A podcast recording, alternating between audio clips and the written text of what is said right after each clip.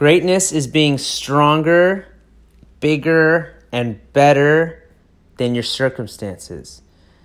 Try as much as we can to listen to our spirit, to listen to our soul, to step outside of our mind, outside of our body, and realize that whatever we're going through right now, whatever struggle we're having right now, it's 99% in our head. It's 99% because of our head. And yeah, there might be something that's really going on out there, but it, a lot of it is our perception of it.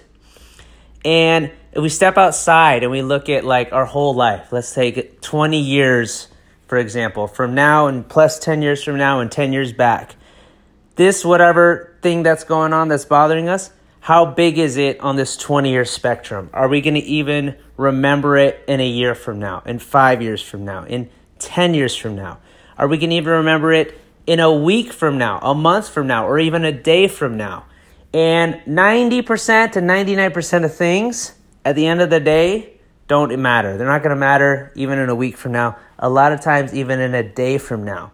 So if it's hard to do in the moment, I get it because it's so real for us. But if we can just take a step back and try to tap into our soul, try to tap into our spirit, and try to take a step back and look at the big picture, we're going to realize whatever it is we're going through right now, whatever it is we're feeling, doesn't matter. It's not really real. It's mostly certain brain wave patterns in our head uh, that it, it doesn't matter. So I think we try to take that approach as much as possible.